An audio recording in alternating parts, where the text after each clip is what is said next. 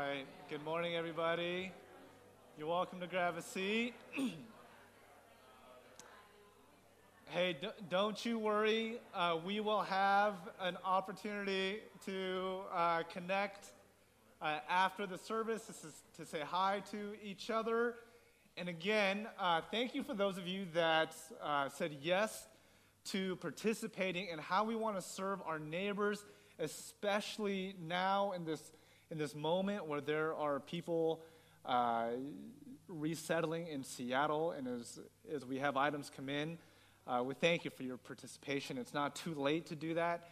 Uh, you can go online to check out the items. We have a QR code there that has our Connect card and, and links to other opportunities for you to get involved in. And so, uh, again, thank you for being a big part of our community in that way. Feels like it's been a couple weeks since I have preached, and uh, I've, I've missed you all, and it's so glad. I'm so glad to be back and to, and to do this. And uh, what a wonderful day as we continue our series across all Bethanies, uh, all six locations, as we entitle this series called Gather, Grow, Go. Nothing, nothing too fancy, uh, but it's, it's three aspects that's really important to who we are and the values that we have as a church, as a whole. Uh, not just West Seattle, but all six different locations, where, where we find it important and valuable and biblical that we would, would gather like, like this. Whether you're watching online or you're here, good morning, and we're so glad that we have gathered collectively as a community to be together and to worship God. Uh, we also find it important as a church, not only do we gather, but we grow. And this happens outside of Sundays. And, again, as Taylor talked about, we have small groups coming up. There's ways to get uh, involved in serving and volunteering. Uh, we have a position open uh, of you, family director. And at this point, if you can pass a background check, you're in. Okay, we, let's talk. Uh, but all that to say, and that's not true, parents, if parents are you watching, we only hire the best. I don't know what happened to me, but we got, but we know that. Uh, but we're so glad that there's ways that we can grow in our faith because our faith is not stagnant. We don't, it's not just this one time event where we say yes to Jesus, we say this sinner's prayer, and if you're not familiar with that, that's okay. Uh, and, and, then we think it's over. That's not true. We're constantly growing, which we'll be talking about today. And then lastly, we go. We become the hands and feet of Christ. We don't just uh, keep our faith and what we believe insulated to Sunday mornings inside uh, of a church, but we show what the love of Christ looks like to our neighbors. And, and, if I can just say, if we can do, if we do anything well around here, especially as Bethany in West Seattle, it's that, and we thank you. And so this morning we continue with with growing, what it means to grow. And Taylor launched the service last week, did a wonderful job on in kicking that off. But we're going to talk about growing for one more week, and then we'll continue with gathering and, and, and going. And so this week has been interesting uh, after vacation and the holidays. And uh, my wife Maria is not here. She just had shoulder surgery a couple days ago. And so I'll be praying for her. She's recovering. Uh, but all that to say, we both agree that if you are, again, if you're watching online or watching sometime this week, or you're here and you're in or know someone in the, in the healthcare industry, especially now in the middle of this pandemic, will you thank them? Will you maybe not give them a hug, but a long distance high five or something? Uh, because, wow, uh, what a time to be in the profession, A, and B, what an incredible and rewarding job they had. And we were so thankful for the care that she received as she endured this very invasive surgery. So, uh, just wanted to throw that in there again. So, uh, our, our text this morning comes from Ephesians. Uh, and, and, Paul, what, what most scholars believe, Paul did write this, although out of all the letters, uh, this is probably the most contested and most debatable. But uh, I believe that it was Paul that wrote the letter of Ephesians to Ephesus, and we'll talk about why that is. But I'm going to be reading from chapter 4, verse 14 to 16. And I want to do something a little bit different today. Uh, if you are able, you stand with me as we read God's word together?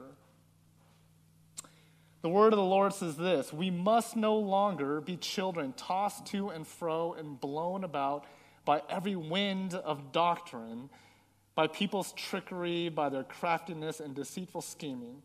But speaking the truth in love, uh, we must grow in every way into Him who is the head, into Christ, from whom the whole body, joined and knit together by every ligament with, with which it is equipped, as each part is working properly, promotes the body's growth and building itself up in love. God, thank you so much that you are a part of our lives and you want us to grow in who you are. And in that growth, you want us to reflect that love to others. In a world with so much chaos and despair and even loneliness, when we're stuck in isolation and we're not able to see our friends and our, or our families, God, we know that you are with us. And your love compels us. In your name we pray. Amen and amen. You may grab a seat. Thank you. So, a few, year, a few years ago, uh, I met with one of my former mentors who's a retired pastor. Uh, at this point, a few years ago, he was in his 80s. Uh, and, and, I remember uh, meeting up with him and, and, letting him know that at that point that I was to get married. I told him, I said, uh, I'm to get married. And, for some reason, he had this moment uh, of shock. And I don't, I don't know why he was shocked. Maybe he was shocked that someone would actually say yes. Uh, but after the celebration, uh, we had an incredible talk. His wisdom, his insight. And at that point, he was married for uh, close to 55 years. And, I'll never forget what he said uh, as he was reminiscing of his own marriage. He said, Prentice, uh, it feels like I have been married 10 different times. He, he said, I have been married 10 different times to the same woman.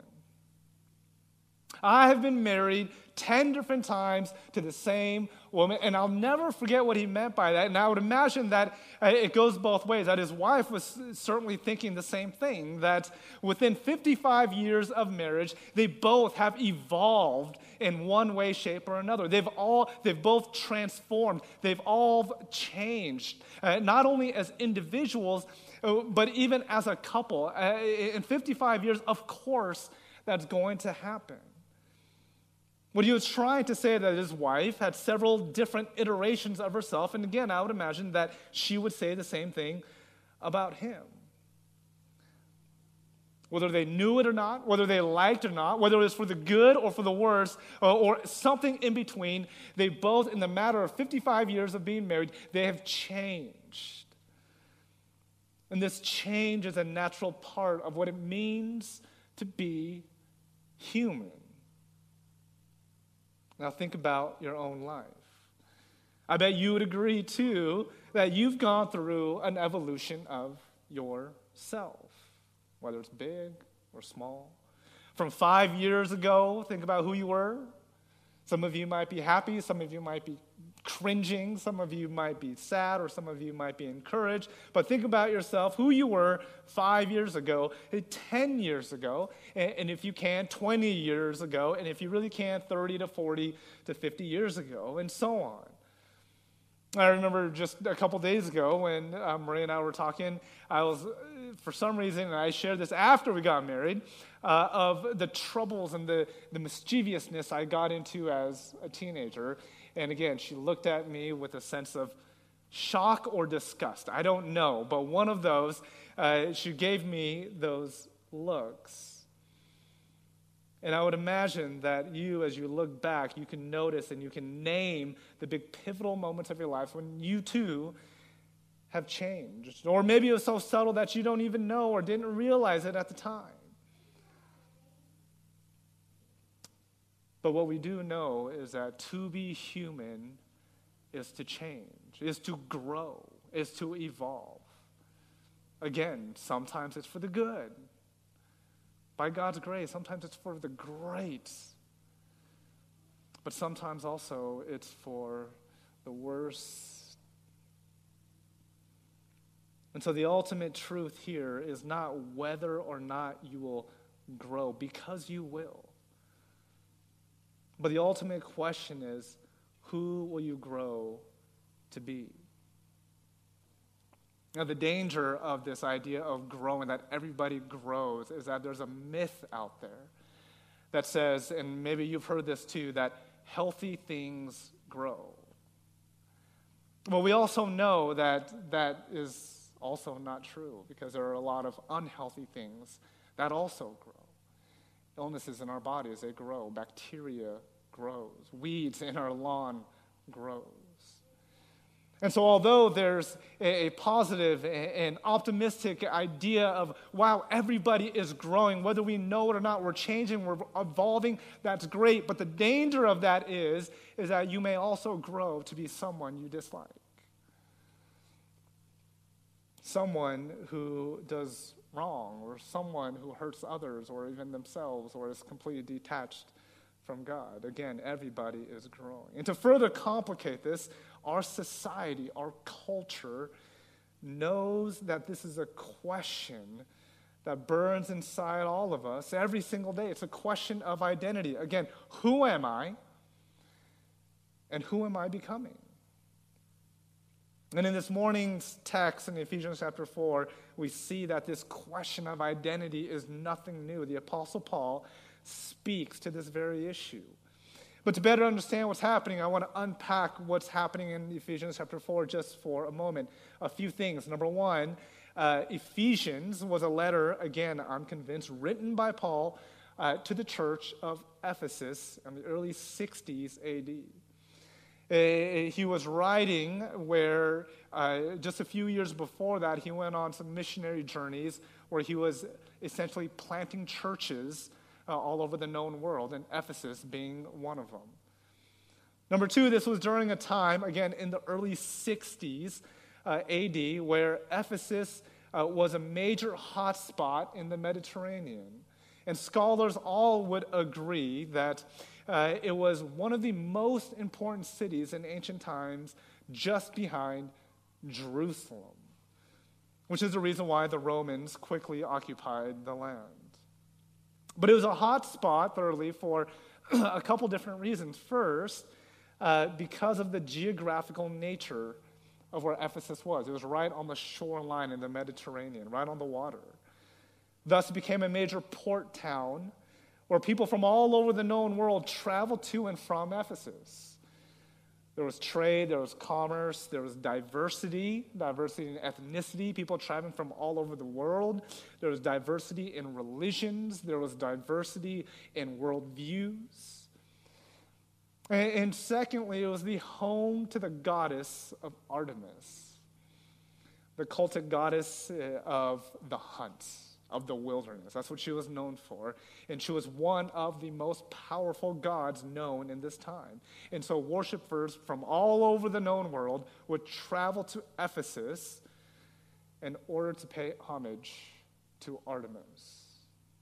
And now, while diversity is beautiful, we truly wholeheartedly believe that around here, that diversity is, is beautiful and it's to be celebrated. But you can imagine during this time the issues that would also arise for the followers of Jesus, newly converted followers of Jesus at this time.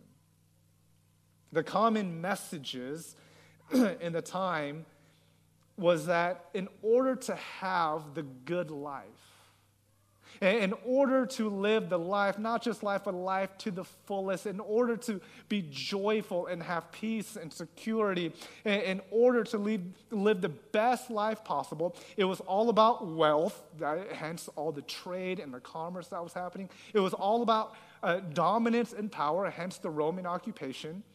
It was all about worshiping cultic god and goddesses, especially Artemis. And, and so you can imagine that in the world of so much diversity, uh, that there were competing messages for the newly formed Christians who were first converted because of their love and their intimacy and their desired connection to this new life, the way in Jesus.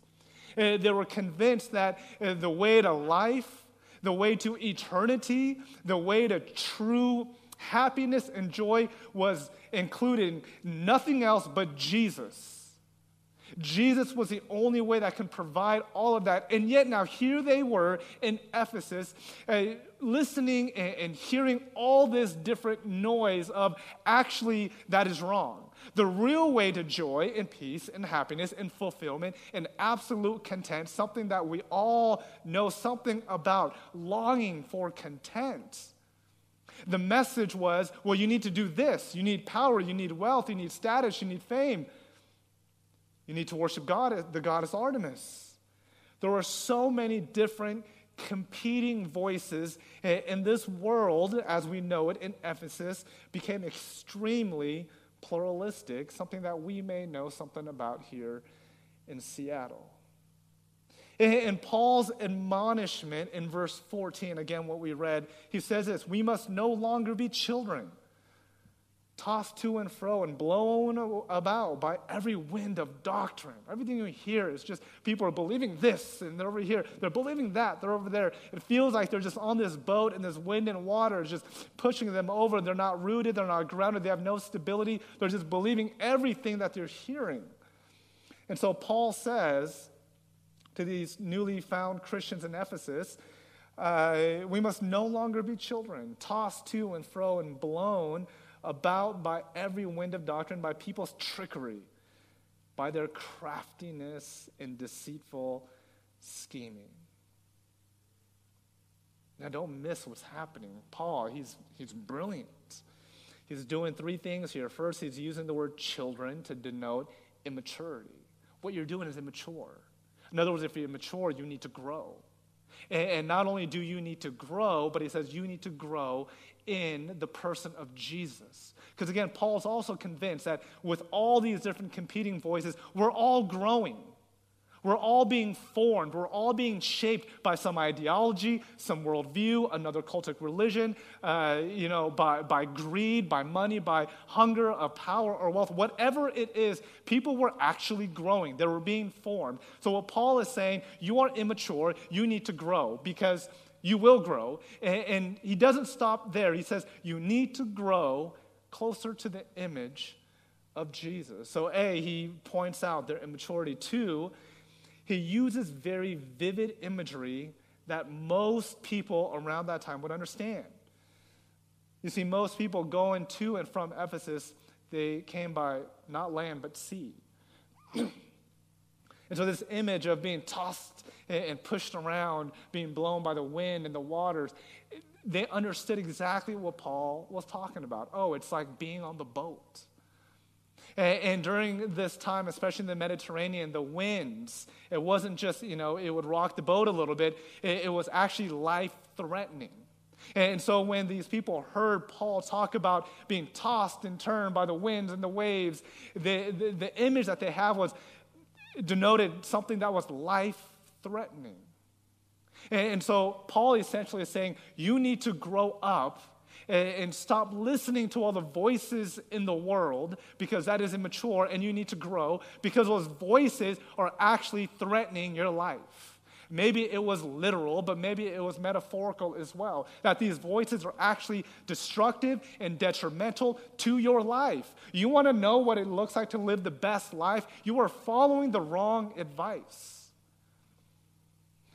And lastly, he uses the words that anybody would be familiar with uh, if they understood the Torah, the ancient Jews, the Jewish text, the five books of the Old Testament. They would understand and they would catch right away the word craftiness. Because it was the same word throughout the scriptures that described the serpent in Genesis. In other words, Satan. And like Ephesus, I would argue, even for myself, there are voices in our culture attempting to answer this very question for us as well. who am I? And who am I becoming?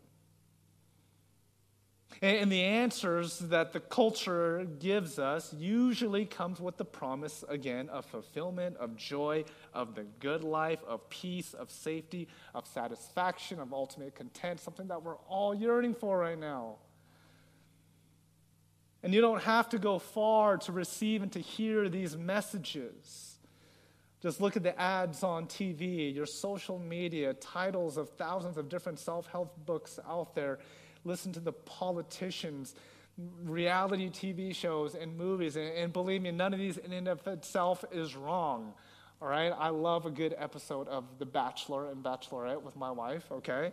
Uh, so watching all these things and, and partaking in, in these things for entertainment or whatnot is not necessarily wrong. But you need to be careful of the messages that the culture that this world is trying to put in our heads, just like there were messages in Ephesus. Messages like you need to look like this, you need to weigh this much, you need to have this many zeros in your bank account, you have to be in a relationship, you have to have certain possessions like a home and a car or whatnot, you have to have power and influence and fame. You have to vote this way, then you will become the person you need to be. There's these messages we hear day in, day out. And at this given moment in time, I would argue that the biggest lie that many Christians have fallen into, even myself oftentimes, is the notion that a certain political, I'll say it again, political allegiance will save them. Of course, most of us, we wouldn't say it this way. But regardless of how you package it, what ends up happening is that our politics, again, whether you're Republican or Democrat or something in between or libertarian or whatever, it just gets disguised as our Christianity, and that's wrong. Uh, there's a man named was a man named Lesslie Newbigin who was a missiologist, someone who studied missions, who ended up being a cultural analyst. He says this: the sacralizing of politics, the total identification of a political goal with the will of God always unleashed demonic powers. And furthermore, there was this writer named Corey Wilson, a, scholar of Lesslie Newbigin. He says this The practical application of Newbigin's, Lesslie Newbigin's, thinking in our current climate critiques Christians both on the right and the left. Arguments are put forth by Republicans and Democrats that their respective political alignment is the political allegiance is most faithful to Scripture. Two recent examples of this are, and I won't say it, insert a famous pastor, declaring any real true believer will vote for, and at this time, Donald Trump in the upcoming election, and numerous prominent evangelicals giving a plea to vote for Joe Biden because his policies are more consistent with the biblically shaped ethic of life, mainly of justice issues. He continues and he says this listen to this to argue that either party is the appropriate party for the Christian and that a, and that a vote cast for Trump or Biden is a litmus test for maturity in faith, or worse, evidence of faith in Christ, is a failure to fully embrace that Christendom in the West is no more. It is a failure to appropriately distinguish between the gospel and culture, and therefore a failure to live by the gospel alone. Now, though politics is a huge part of culture right now, like in Ephesus, there are so many voices that claim to know how to live the best life. And yes, politics is a big one, but there's other voices that we hear.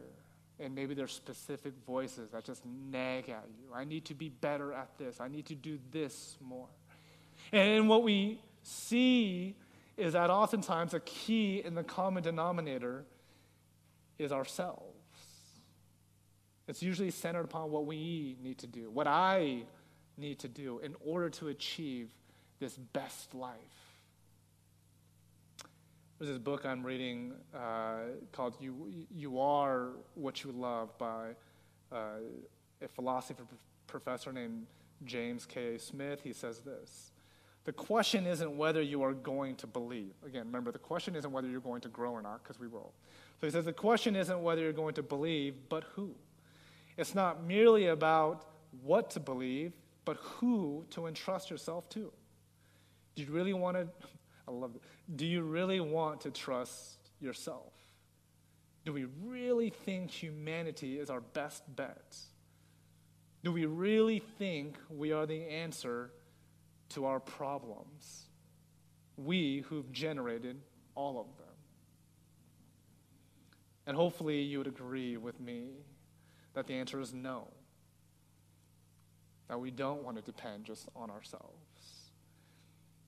And Paul has a bigger point here as he's writing to Ephesus. He says this He says, speaking the truth in love. Here's what we should do. Uh, instead of being tossed and turned by the waves of every trickery, of every deceit, he said we should be speaking the truth in love. We must grow up in every way into Him who is the head, into Christ. He says we must. The word must includes an imperative. We must grow up. And really, the word grow up is this Greek word auxano. And the Greek word auxano means simply to increase. We must increase. It's not just grow up, but we must increase in every way. And increase in what? Increase in knowing and being closer to Christ. Increase into being more like Jesus by becoming disciples. This Greek word uh, mathetes, which means to be a follower, but not just a follower, but to be like Jesus, to do like Jesus, to behave and to love and to reflect Jesus. In other words, because we live in a time where we are so inundated with messages of how we should grow, because again, we will grow, but we have messages saying, here's how you should do it. Instead of being inundated with those messages, inside of us, we should be saturated, increasing in our intimacy with Christ. So that everything that we do and everything that we say becomes a byproduct of our intimacy with Him and not from what we hear from our culture. And guess what? He says we can do this in a loving way. And so, real quickly, I want to end with, with what I believe is an important element to change, to grow. And again, everyone's growing, but to grow in the knowledge of Jesus, into growing into being more like Jesus, into the image and the likeness of Jesus. Uh, and it's something what um, uh, Dallas Willard says in his book, Renovation of the Heart.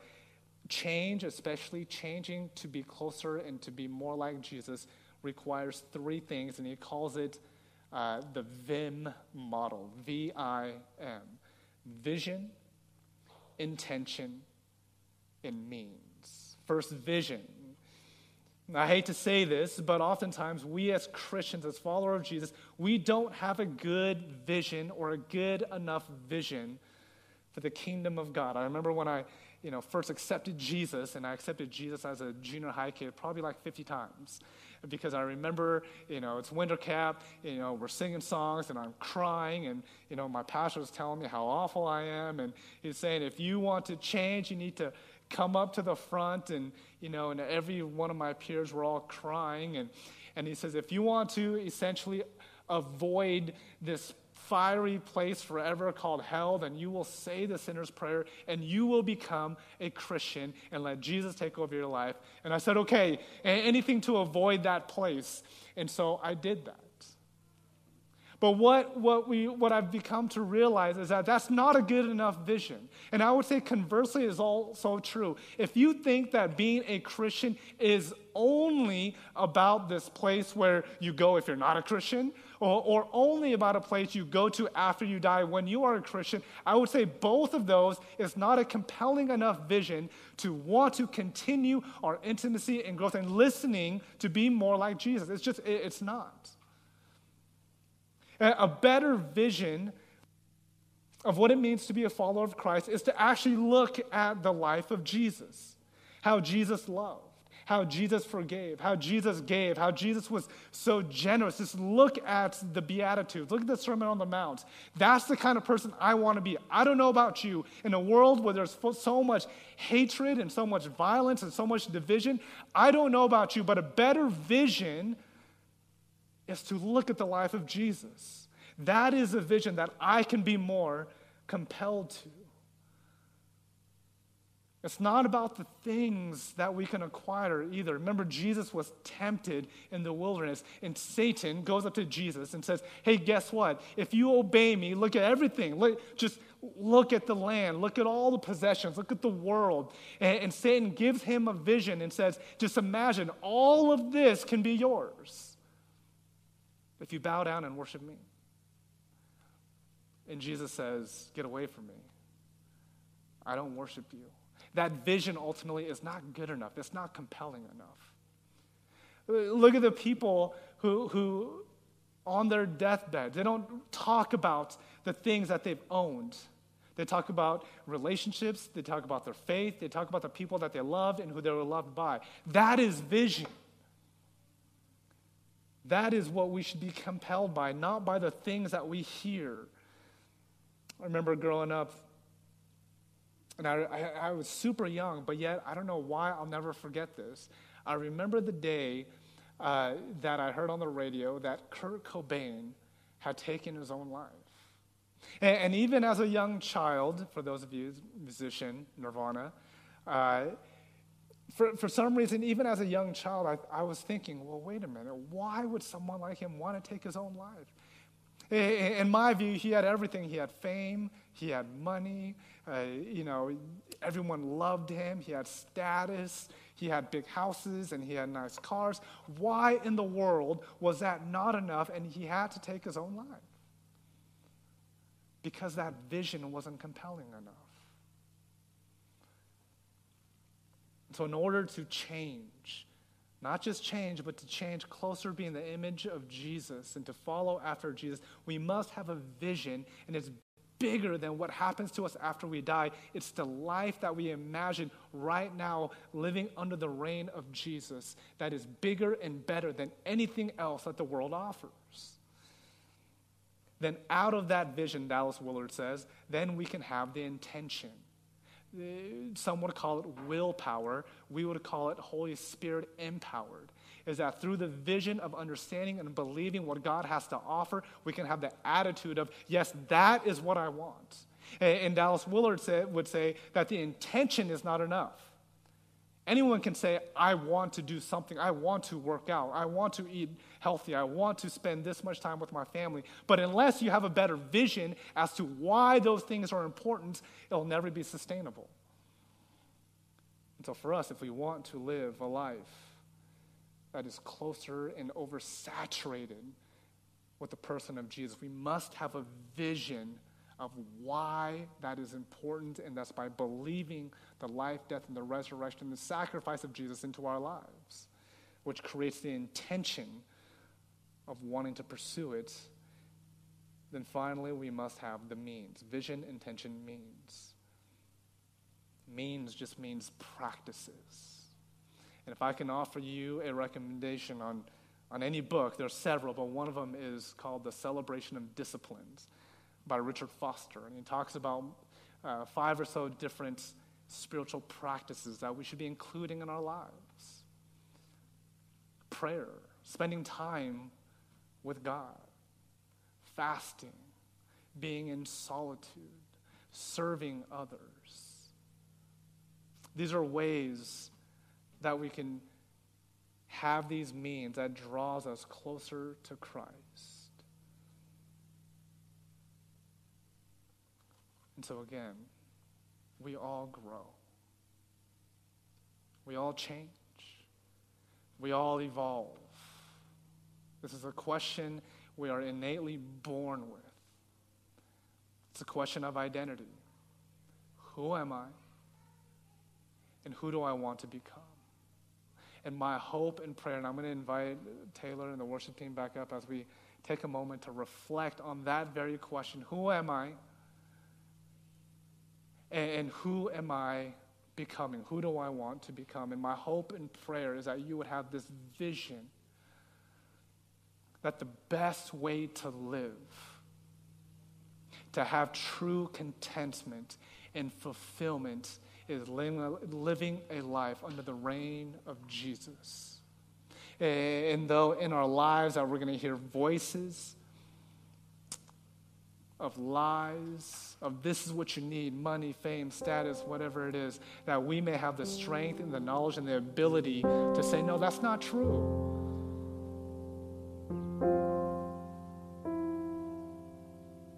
It's living a life with Christ, knowing Jesus better and better every single day. That's what's going to change my life for the better, for the best. And so, for many of us, I, I would just ask you to, and this is a this is a a thing that we would do with any habit. trying to again work out more, or, or eat better, or spend time with our family, or go on walks, or whatever it is. We do this. We have a vision as to why we want to do it. We have the, the intention to do it, and we do create means, whether it's getting a gym membership, whether it's you know, going grocery shopping or meal prepping or eh, whatever it is. We need to do this with our faith too. So, what are the little things that we want to do this week? Is it just praying more? Is it to read scripture more? Again, you don't have to sit in your room and read for hours and hours, or maybe it's just a verse or verse or two a day in order that we may increase and be saturated by the Spirit of God and not be conformed by the patterns of this world.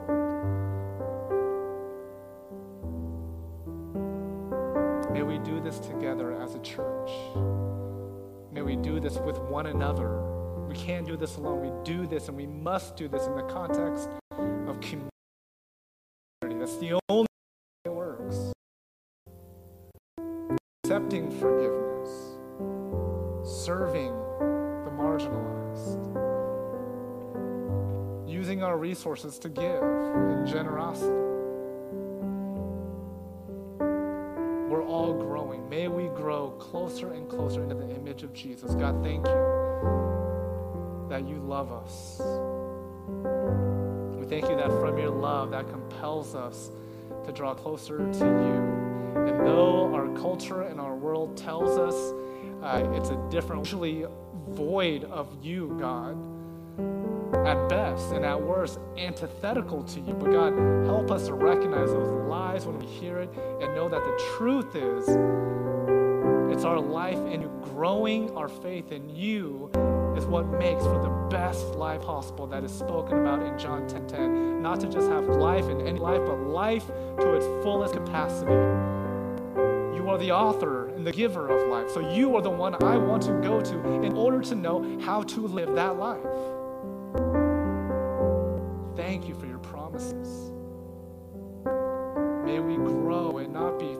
Around the winds and the waves of everything that we hear, but to be rooted in you with others, with our siblings, our brothers and sisters in Christ, to do this journey together In your name we pray. Amen and amen. Let's continue our worship together.